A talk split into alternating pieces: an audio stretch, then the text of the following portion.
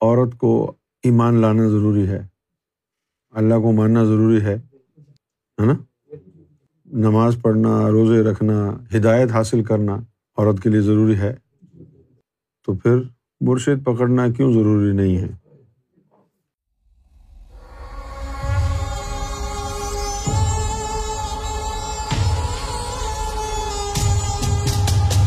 یہ عورتوں کا مرشد پکڑنے کے بارے میں جو اب ایک ہوا بن گیا ہے، اس کی وجہ یہ ہے کہ مرشد جو ہے، وہ دو نمبر ملے۔ جو شہوت کے کتے تھے، حوث کے بھرے ہوئے۔ تو اس وجہ سے لوگ جو ہے، وہ پریشان ہو گئے کہ بھائی کیا عورت کو بھی ضروری ہے کہ وہ بیت کرے۔ بالکل، عورت کو اگر اللہ کو پانا ہے، تو اسے تو مرشد ڈھونڈنا پڑے گا۔ کوئی بھی عورت ہو۔ ایک بات آپ اپنے ذہن میں رکھیں۔ جو سرکار سے میں نے سنا وہ آپ تک پہنچاتا ہوں۔ سرکار نے فرمایا کہ ہر انسان کے تین باپ ہوتے ہیں۔ ایک اس کا بایولوجیکل فادر ایک اس کا خونی رشتے سے جو باپ ہے، جس کا وہ نطفہ ہے۔ ایک وہ باپ ہے اور ایک اس کا سسر، وہ بھی باپ ہے۔ اور تیسرا اس کا مرشد، وہ بھی باپ ہے۔ تو مرشد جو ہے، وہ روحانی باپ ہوتا ہے۔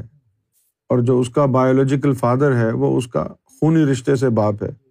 اور جو سسر ہے وہ قانونی طور پر باپ ہے۔ ان تین مختلف جو باپ ہیں، ان میں سب سے بڑا باپ روحانی باپ ہوتا ہے۔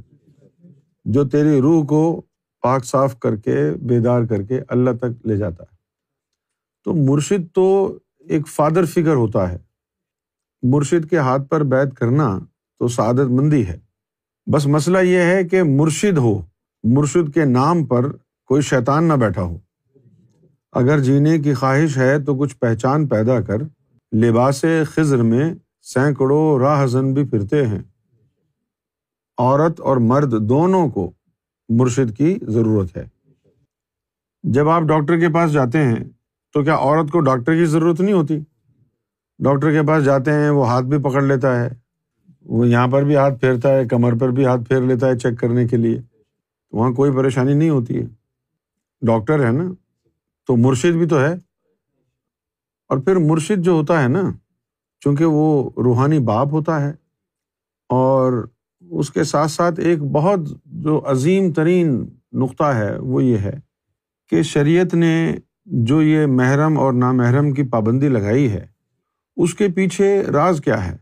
اس کے پیچھے راز ہے انسان کا لطیفہ نفس۔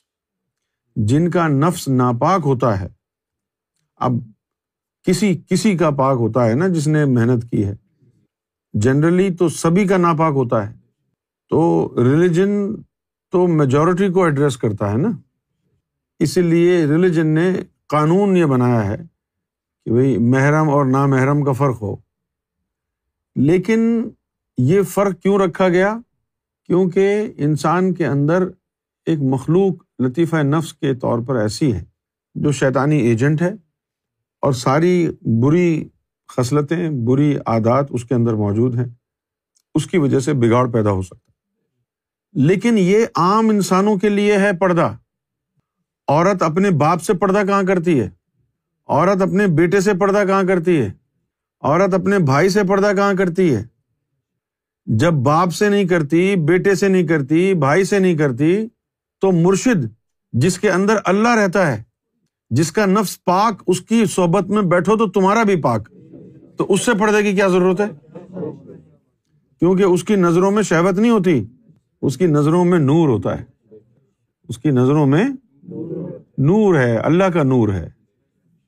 اب دیکھیں کہ حضور صلی اللہ علیہ وسلم کا طرز عمل کیا تھا۔ ہفتے میں ایک دن آپ صلی اللہ علیہ وسلم نے مقرر کیا ہوا تھا صرف عورتوں سے ملنے کے لیے۔ جس میں ساری کی ساری عورتیں حضور کے ساتھ نشست کرتی۔ ہمارے مسلمانوں میں یہ پرابلم آ گیا ہے کہ فقیروں کے پاس اگر عورتیں بیٹھی ہوئی ہوں تو کہتے ہیں جی یہ تو عورتوں میں بیٹھا ہے۔ لیکن یہ کتنی بڑی زیادتی ہے۔ خانہ کعبہ کے اندر جب تم حج اور عمرہ کرنے جاتے ہو، اس وقت کیوں نہیں کہتے یہ تو عورتوں کے، مردوں کے ساتھ، عورتوں کے ساتھ گھوم رہی ہے؟ وہاں کیوں نہیں کہتے؟ یہاں کیوں کہتے ہو کہ یہ عورتوں میں بیٹھا ہوا ہے؟ یہ کیوں نہیں کہتے کہ اللہ کی خاطر یہ ان کو؟ اپنی صحبت میں بٹھا رہا ہے اور ان کو اللہ کا دین سکھا رہا ہے۔ مرشد سے تعلق مرد کا بھی ایسے ہوتا ہے کہ جیسے وہ اس کا رب ہو۔ اور مرشد کے ساتھ عورت کا تعلق بھی ویسا ہوتا ہے جیسے وہ اس کا رب ہو۔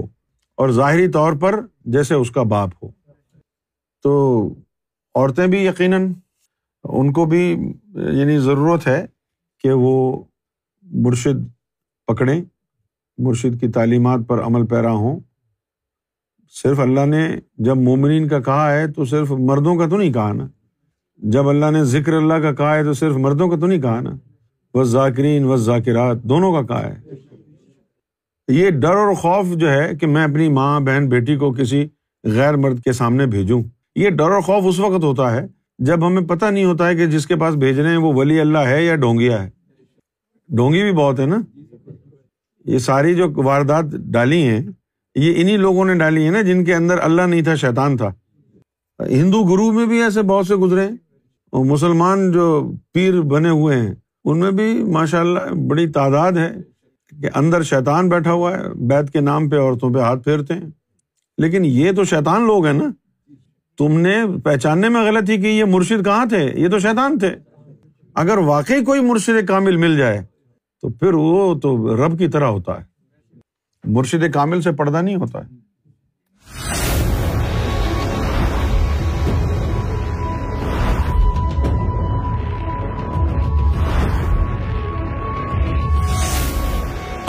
T V the place to connect.